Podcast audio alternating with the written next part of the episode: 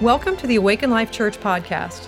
For more information about our church, please visit awakenlifechurch.net. We hope you enjoy this message by Daniel Willett.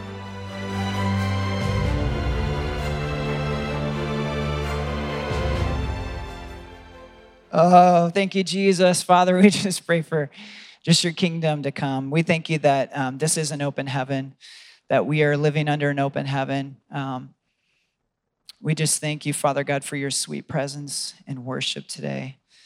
God, I just thank you for every person here, every family that's represented. God, I know that you love and care for each person that's here so, so deeply. So, God, I just pray that each person here would have a, a deeper encounter with your love this morning. We just know your love is overwhelming. It's so much bigger than we can imagine or think. It's so big. And I just pray that we just have a deeper insight into what your love is for us. Thank you, Jesus. Amen. Amen. Just had to get my coffee.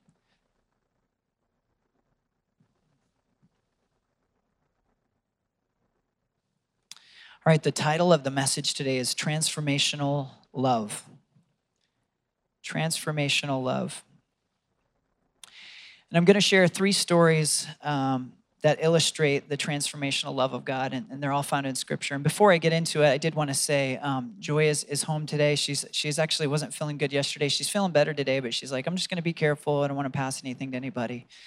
So she's at home. I always forget to say that, and then she gets mad. She's like, "Why didn't you tell everybody?" So cover, I'm covered. Joy, we're covered it.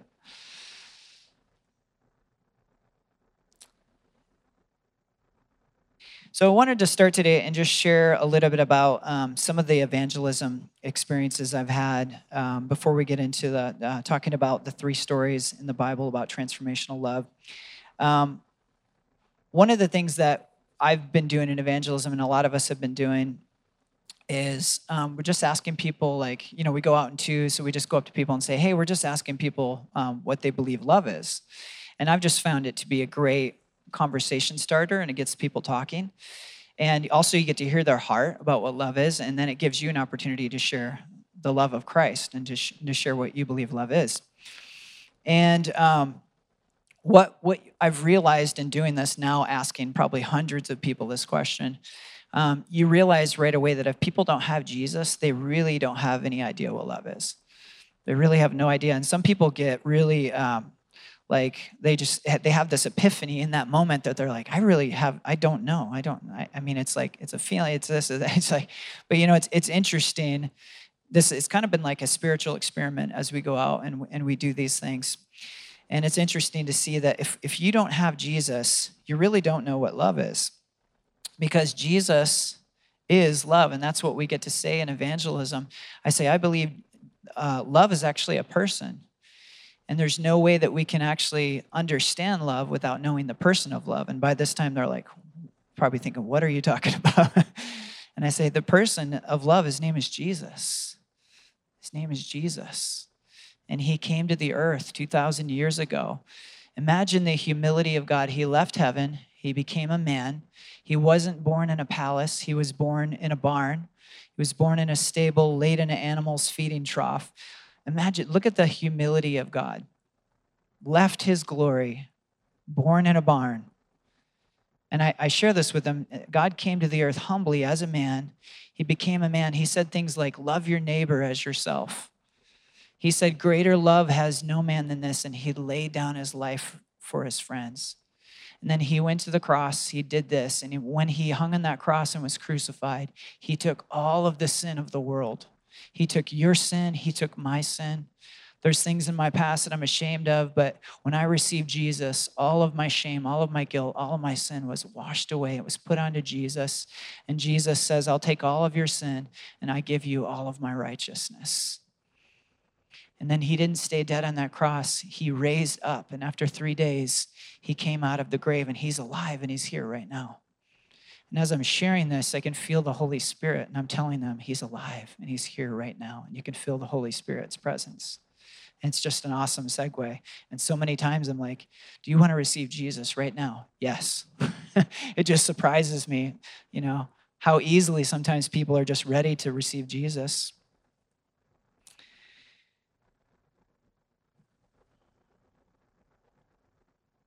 So for me, evangelism is, is about this. It's about sharing the, the radical love of God. That's why I love that question. What do you believe love is? Because it opens the door for me to share what I believe love is. And it's it's Jesus. It's what he did for us. That's the definition of love. And it's impossible for us to understand love without knowing what Jesus did for us and without receiving it for ourselves. So when you share Christ with someone, you're inviting them to open the door of their heart and let the person of love in. Then they can actually start to understand what love is when they let the person of love in. I love there's this uh, evangelism tool that I think it's uh, Brianna Scott. Where's Brianna? Wave your hand. There you are, sorry, right in front of me. Where you always sit, right in front of me. Um, but yeah, I think it's Scott that he uses the uh, he uses this picture and it's um, it's a picture of Jesus knocking on the door of our heart, and there's no door handle on the outside. There's only a door handle on the inside, and they have to come. They have to be the ones to open up to Jesus. And such a such a beautiful picture. But that's what happens. We're inviting people in evangelism. Or anytime you share Christ with people, you're inviting them to open up the door and let the person of love in. So Jesus came and he displayed radical love towards us, and radical love is offensive. I don't know if you've noticed. It's not the kind of love that the world talks about that says anything goes, and there's no boundaries. No, but the real love of Christ, it's it is offensive. It's what put him, it's one of the reasons he was killed. It offends the political spirit, it offends the religious spirit. Real love is offensive. And Jesus doesn't just want you to know about his radical love, he wants you to experience it. So I, I want to share three stories with you from Scripture. The first one I want to share with you is, is the prodigal son story. So I want to start by saying this Jesus never called this story the prodigal son story.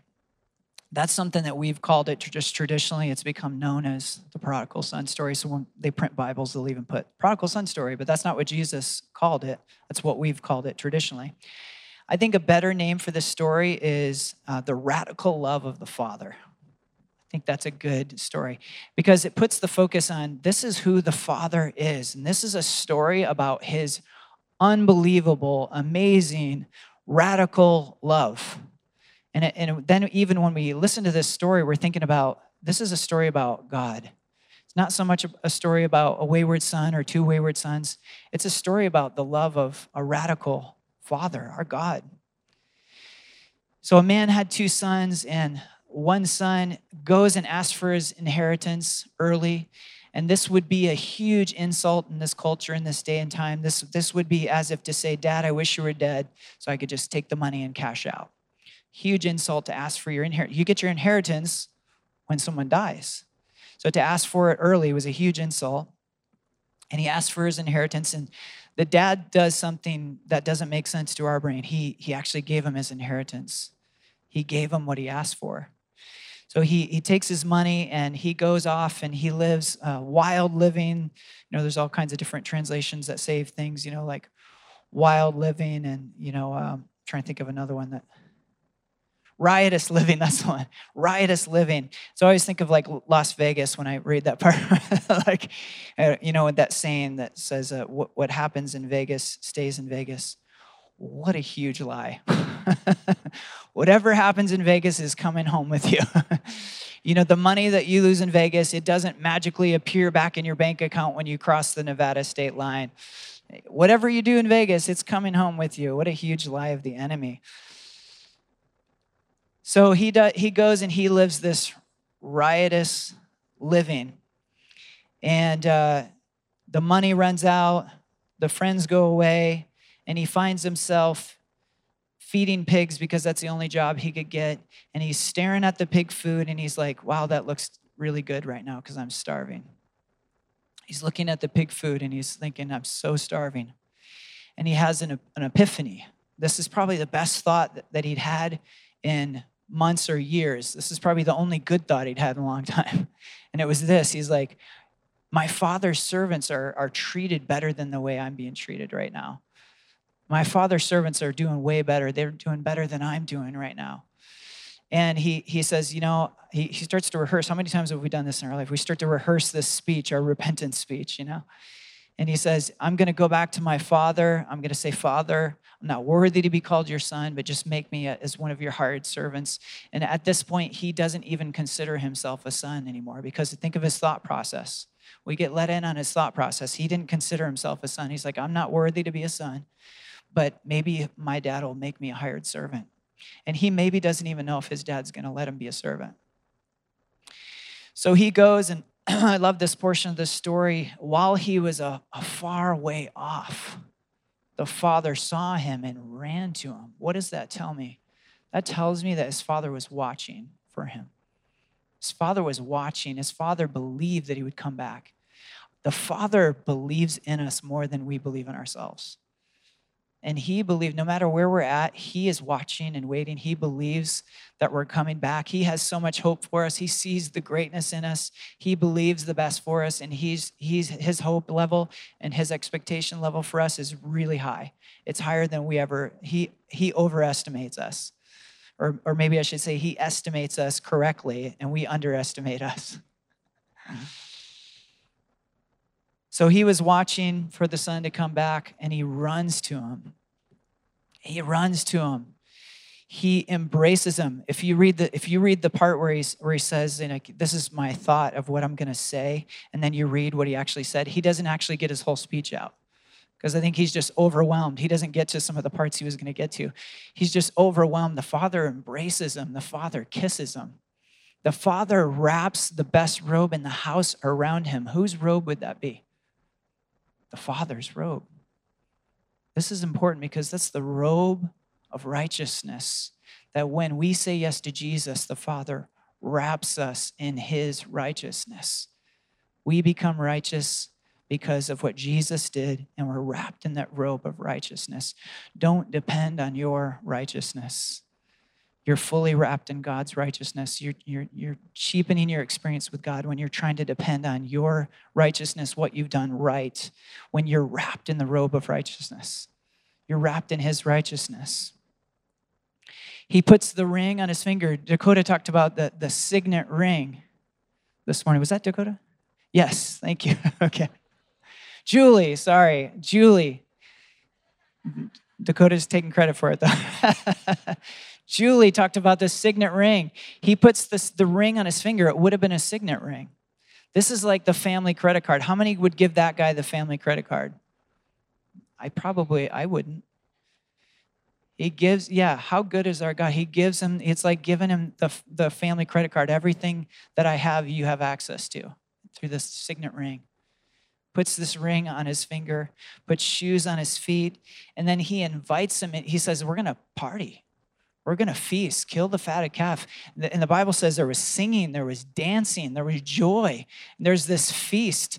And I think he had a revelation at this moment. He's like, man, I thought the party was in Vegas when the party was here the whole time. So he went searching for life and he found death. And then he realized, well, the party was home the whole time. It was here with the Father. it's with the Father.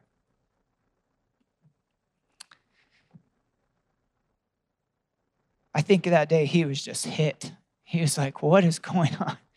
Like, he's just sitting there being celebrated. And he's like, This doesn't make sense to me. This is radical love. I think he got hit that day with the radical love of the Father. He's like, I'm overwhelmed. This is overwhelming. This is, I, I, I was thinking maybe I could just be a servant.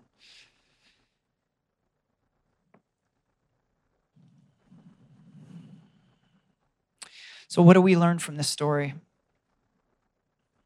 We learn God's love is unconditional.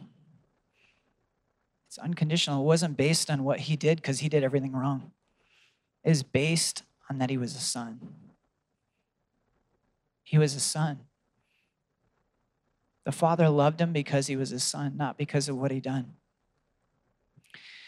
we learn that God's love is unconditional. And by the way, this story is about you. This story is about me. No, no matter if you're the older brother in the story or if you're the younger brother, the older brother, he kind of had other issues. He had a religious spirit. He wasn't able to celebrate his brother. and the father said to him, by the way, like what he said to the older brother is amazing too. He's like, son, everything I have is yours. It's all yours. He's like, You've never thrown me a party. He's like, The whole farm is yours. Throw yourself a party anytime you want. What do we learn from this story? God's love never gives up hope for us. He was watching and waiting, he was hoping and believing the best. He's like, He's a good boy, he's coming back. I know he is, and I'm going to watch and wait for him.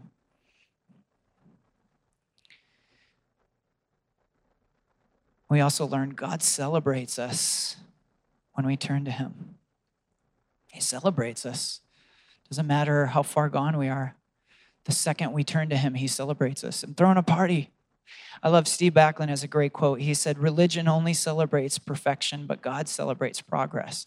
I believe when we take one step towards God, he throws a party. It's like, whoa, he used to always, when that situation would happen, he would always go this way, but this time he he he did this. He took one step in the other direction. Let's throw a party. wow, when that situation would happen, he was always discouraged for two weeks. This time he was only discouraged for one week. Let's throw a party. God celebrates progress, not perfection. The second story that I want to share with you is the story of the woman caught in the act of adultery.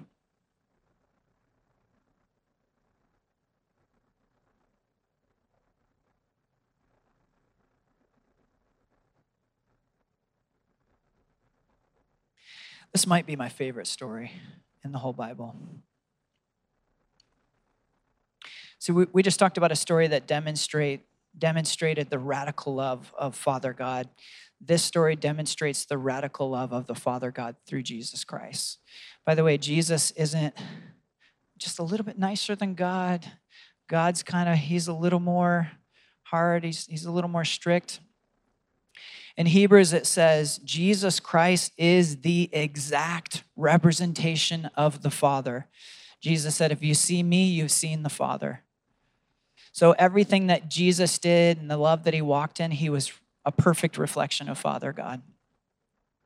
So this is another story about the radical love of the Father displayed through the Son. This woman is, is caught in the act of adultery and she's brought before Jesus. So the first question I have is where was the man? She's caught in the act of adultery. So where's the man in this scenario? Why was only she brought before Jesus? Some people even believe that she was set up. And they let the guy go because it was just the whole thing was a setup to try to trick Jesus. So they bring this woman, they throw her before Jesus' feet they, they say, you know, Jesus, it says in our law that we have to stone this woman. She's caught in the act of adultery, but what do you say? And he bends down and he writes in the sand. And one of the first questions I want to ask Jesus is after, after I get done, you know, just, you know, giving him a big hug and just being undone. After that, whatever that looks like, I want to ask him, what did you write in the sand? Because we really don't know. Some people surmise that he was writing the sins of the men that were, were standing there, but we really don't know. And he writes in the sand, and the Bible says he straightens up and he says, Let you who have no sin cast the first stone. And the Bible says, From the oldest to the youngest, they dropped their stones and they walked away until it was just Jesus and this woman. And I love the, the question he asks her. He says, Woman, where are your accusers? Where are those who condemned you? Has no one condemned you? And she said, No, Lord. And he said, Neither do I condemn you. Go and sin no more. Now, when he said, Where are your accusers? she could have said this Jesus, you've driven them all away. You've driven them away.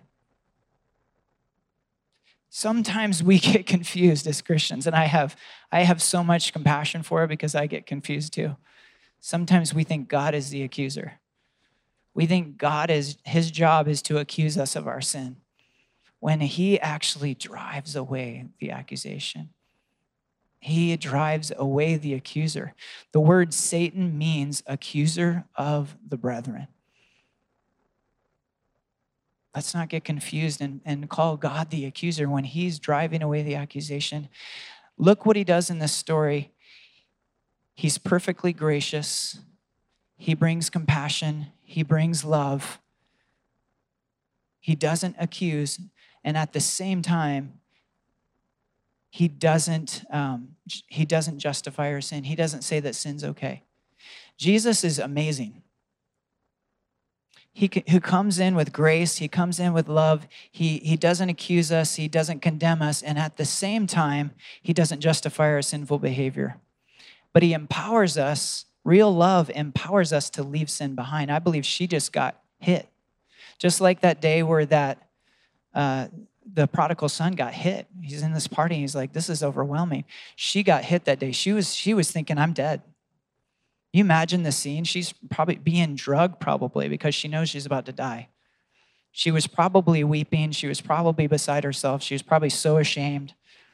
And instead of coming to her death, Jesus, the Son of God Himself, gives grace and loves on her and drives away the, con- the condemners, I believe that empowered her to do what he asked. He said, Go and sin no more.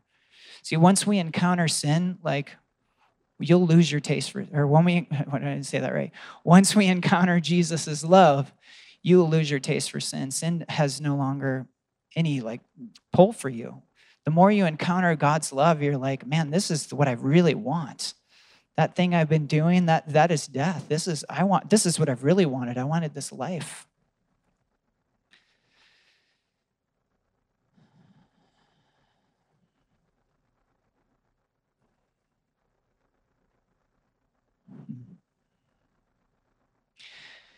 God's love doesn't condemn us or accuse us if you are in Christ, but his love drives away the accusers. His love drives away condemnation, and His love is what actually sets us free. So, what do we learn from this story? God doesn't accuse us. He doesn't accuse us. He had every. Who is the one person? Remember the question he asked He who's without sin cast the first stone. Who is the one person without sin? The one person that had the right to throw the stone showed grace, showed mercy. God doesn't accuse us. His love drives out every accusation against you. Romans 8:33 says this. This is this is really powerful. Just if you can wrap your brain around this scripture and just some of you need to just meditate on this. This is the Pastor Daniel translation. If you look at if you look at it in all the different translations, this is exactly what it's saying. But this there's not a, the way I'm going to say it is not exactly the way it's translated in any translation. But this is what it's saying. It says this: Who could possibly accuse you when it's God Himself who has justified you? Who could possibly accuse you when it's God Himself who says you're justified because of the blood of Jesus? That's powerful. What, what else do we learn from this story? God's love doesn't excuse sin, it empowers righteousness. He, did, he didn't excuse her sin, but he actually empowered her to leave her sin behind. And this is what he does for us. We think that meditating on our sin is going to set us free from sin. It doesn't work. We're dead to sin, we're alive to righteousness. When we meditate on, on the love of the Father, when we receive the love of the Father, sin becomes less and less of an issue. That's why we don't preach about, a ton about sin. We preach about the love of the Father because that's actually what sets you free from sin. So I don't have to give you 10 ways to get free from sin and just talk about the love of the Father.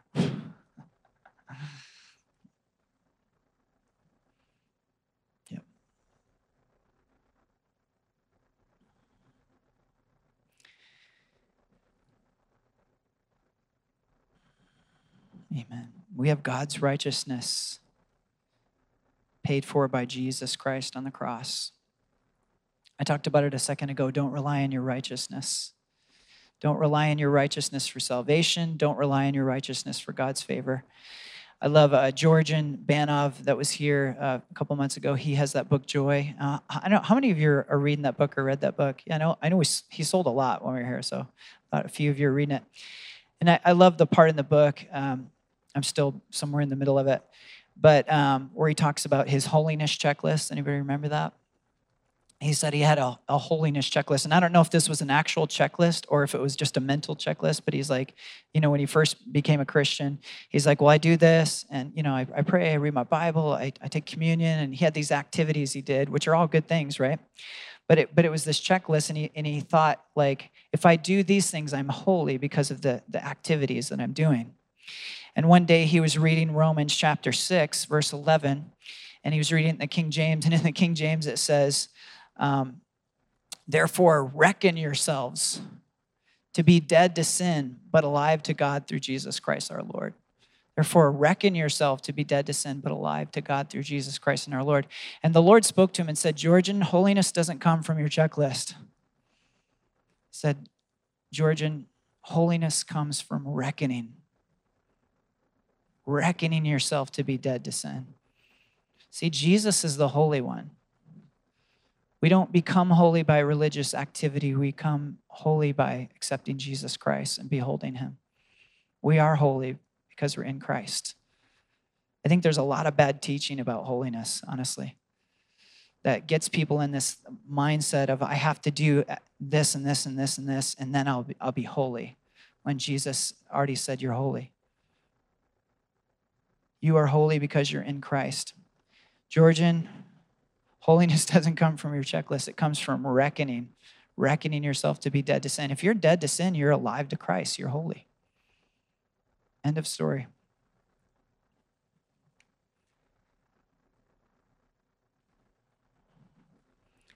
What you believe is more important than what you do. What God's doing in you is more important than what He's doing through you. How many know you can be doing the right thing but have the wrong heart? So God's more concerned with, with what's going on in your heart than what you're doing on the, on the outward motive. It's like a child that does the right thing um, out of fear of punishment, but they don't really have a value for doing the right thing. They're just doing it because they don't want to get punished. This, we can do this as Christians. Well, I don't do that because God said not to. God's more concerned with what we believe and what's happening in our heart. So then we will we will do good works, but it's out of good beliefs, not out of fear of punishment. Okay, the last story I want to share with you today is about Peter. I love Peter. How many love Peter? I, I relate to Peter a lot. How many relate to Peter? We got some Peters in the house. I love Peter. I relate to him.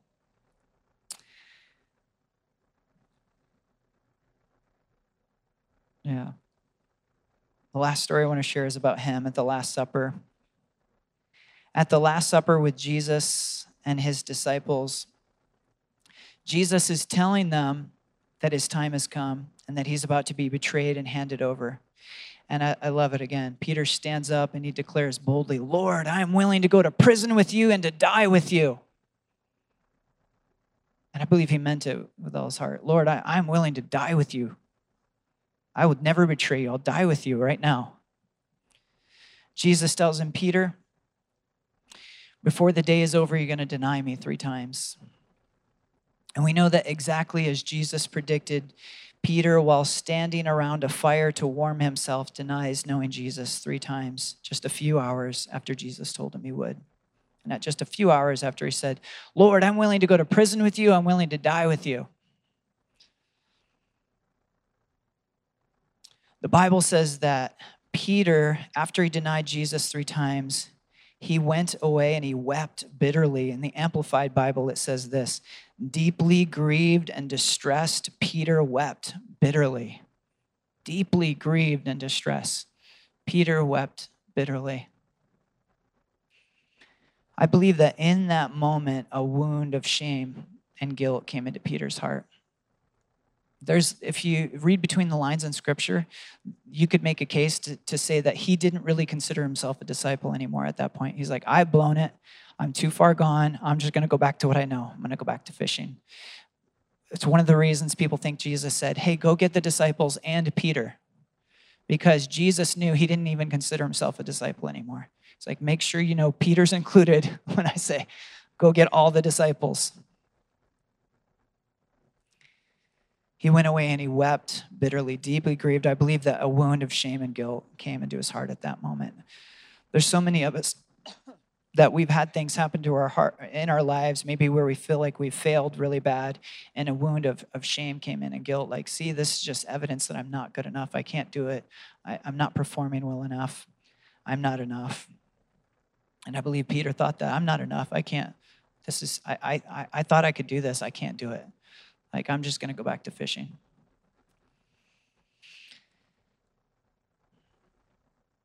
The sound of a rooster crowing was probably a sound that Peter never wanted to hear again. How many have experienced like something in life that's like it's not not really a big deal, but it's like you're around someone and something happens and they, they kind of have a, a big reaction to it? Like a dog barks and they're like really scared or something. And it's like they're reacting to a traumatic event that happened. So I, I imagine like Peter, he like never, ever, ever wanted to hear a rooster crow again. That was like the sound of trauma for him because of what he'd, he'd been through. So Jesus interacts with Peter in John chapter 21, and this is after the resurrection.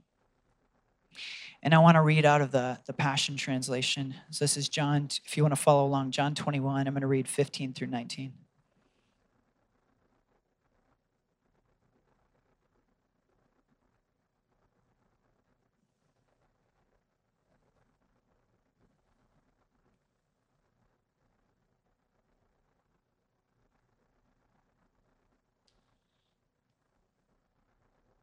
reading out of the Passion.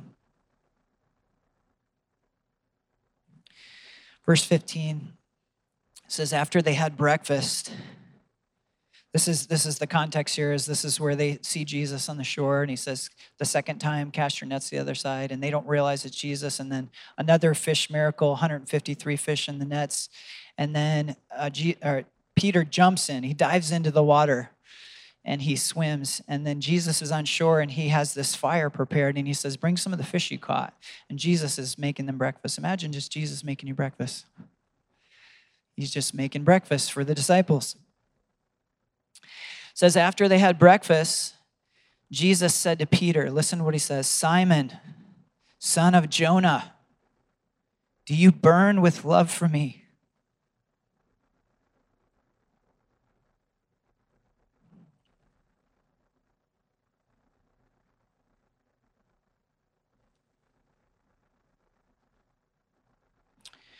You burn with love for me more than these? Peter answered, Yes, Lord. You know that I have great affection for you. When he, I read the footnotes in the Passion, and he's like, This word that they use here, it's like burning love. It's like burning love, like your heart burns with passion.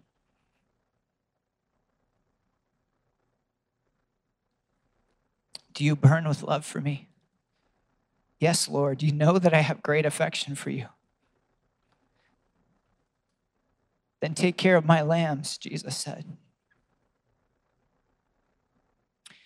Jesus repeated his question a second time Simon, son of Jonah, do you burn with love for me?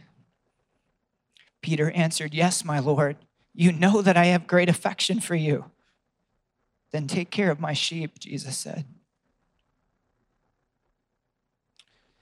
Then Jesus asked him again, Peter, son of Jonah, do you have great affection for me? Peter was saddened by being asked a third time and said, My Lord, you know everything. You know that I burn with love for you. Jesus replied, Then feed my lambs. Then G- Jesus says this Peter, listen, when you were younger, you made your own choices and you went where you pleased. But one day when you are old, others will tie you up and escort you where you would not choose to go, and you will spread out your arms. Jesus said this to, said this to Peter as a prophecy of what kind of death he would die for the glory of God. And then he said, Peter, follow me.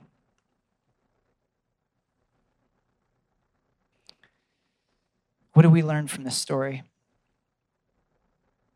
We learn this the love of God restores us. Peter needed to be restored. This is part of this whole thing that Jesus set up is he was using this opportunity to restore Peter. Why? Because he loved Peter.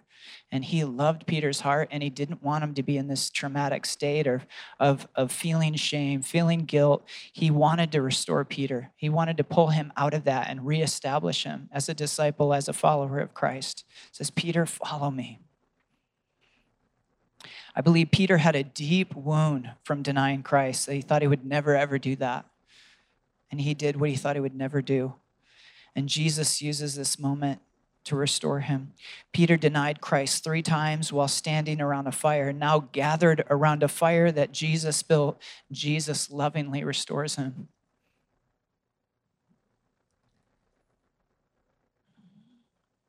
In this passage, Jesus calls Peter Simon, son of Jonah. What's Jonah known for? Jonah was the prophet who ran from his calling, but was supernaturally restored. So Peter had followed Jonah's example by denying Jesus and running away, yet Jesus now stood before him to fully restore him and to heal his heart. This is from the footnotes of the Passion Translation. It says this Three times Peter denied Jesus, but three times he made his confession of his deep love for Christ. By the third time, the crowing rooster inside of Peter had been silenced. That sound that would have been traumatic for the rest of his life just got healed. He's like, oh, it's back to just a rooster crowing. it's, not a, it's not a sound of trauma. Many of you have experienced things like this. Jesus knows exactly how to heal us from the guilt and shame of our past mistakes and our past life, and He wants to heal us. He wants to come in. You know, I could I could take some time and, and talk about Jesus and his inner healing, but you know, I won't take the time to do that this morning. But whether it's through a sozo, whether it's through just like fellowship and community, whether it's just like you get zapped in a moment, it's like Jesus knows exactly how to heal you and he wants to heal you. He doesn't want you to live with wounds of pain, of rejection, of anger, of whatever it is, of, of this guilt inside. He wants to restore you completely. And this is what he does with Peter. Again, this message is about transformational love. Jesus just loved Peter in a way that transformed him and marked him forever. Jesus loved Peter so much that he didn't want him to live with shame and guilt of that moment. So Jesus has this moment with Peter that brings healing from all the trauma and all the pain. The last, the last thing that I really love about this exchange with Jesus and Peter is this Jesus told Peter, when you were young, you went where you wanted to go, but when you were older, you're going to go where you don't want to go. Jesus said this to indicate the kind of death by which Peter would glorify God. This is what's interesting to me. In that moment, in that Last Supper before Jesus gets crucified, and Peter stands up and he says, Jesus, I'll go to prison with you, I'll die for you. Jesus knew that's actually true. He didn't say that's not true. He's like, He is going to go to prison for me, He is going to die for me. He never said that wasn't true. He said, he said before the night's over, you're going to deny me three times. And so I love this exchange with, with Jesus and Peter where he's like, he's basically telling him, You are going to die for me. I believe these guys were these, these guys were excited to die for Jesus. Especially, I think they were so ex- inspired after they saw Jesus die and they thought it was over, and then he's back, and they're like, "Oh, there's no fear in death anymore." like I, I, honestly believe I, I think that you know there was 12 disciples um, judas and john are the only ones that weren't martyred. They're all martyred. Why were they martyred? Because why were they just so willing to just give their life for jesus? Because they had been marked by a transformational love radical love of the father. And I, I believe they lost their fear of death they're just like, we live for Jesus. If we die, we die. We're not afraid of death. Our Savior died and He, he came back. Why would we fear death? I believe this statement to, to Peter around the fire where he, where he says, you know, you go, you know, when you were young, you went where you wanted, but when you're old, you're, you're going to go where you don't want to go. I believe it was the last puzzle piece that Jesus used to restore Peter. God's love is a transformational love. And it really is this good. I- just want to tell you, like these stories in particular, those of you have children or you're teaching children, these are the stories you need to tell regularly. These are the stories that our kids need to know. Like, this is who God is. This prodigal son story. This is this is a story about God. Let me tell you a story about God. This is who God is. Tell these stories to your kids. And if they have this foundation of knowing who God is, how good He is, how amazing He is, they won't be easily led astray. Because they'll come across religion and they'll be like, that's not my God. No, that doesn't match up. That doesn't match up with who I know my God to be. They won't be easily led astray.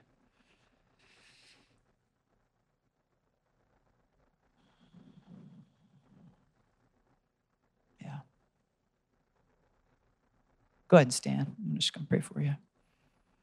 Ministry team, would you come forward? I just believe, I felt it in worship. I just believe that God just wants everybody to know. It sounds so simple, but I just believe God really wants you to know how deeply He cares for you and loves you. These stories are all about you, these stories are all about me. And God wants you to know how much He loves you individually, but He also wants you to encounter it. He wants you to have love experiences. I've had two like radical love encounters. And I remember in the first love encounter I had, I just, I, one of the revelations I had was wow, everything I worry about is nothing. Because in that experience, I just, everything I would usually worry about, I'm like, I felt so cared for, so loved, so protected. So it, it, did, it just trumped all those things completely to where nothing was really a concern. Yeah, let me pray for you. Thank you, Jesus. We thank you for your radical love. We thank you, Father, for the radical love that you have for us. We thank you that your love doesn't condemn us, it doesn't accuse us. We thank you that your love restores us. We thank you that your love celebrates us. Your love celebrates us.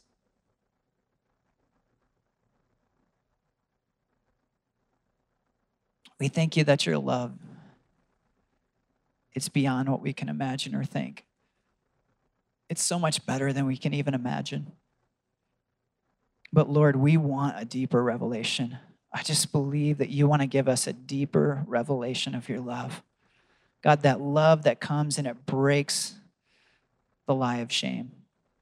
That love that comes and it breaks those tra- traumatic events from the past, it heals those things. That love that once we experience it, we're like, wow, all the things I worry about are really nothing because I'm so held in God's hands.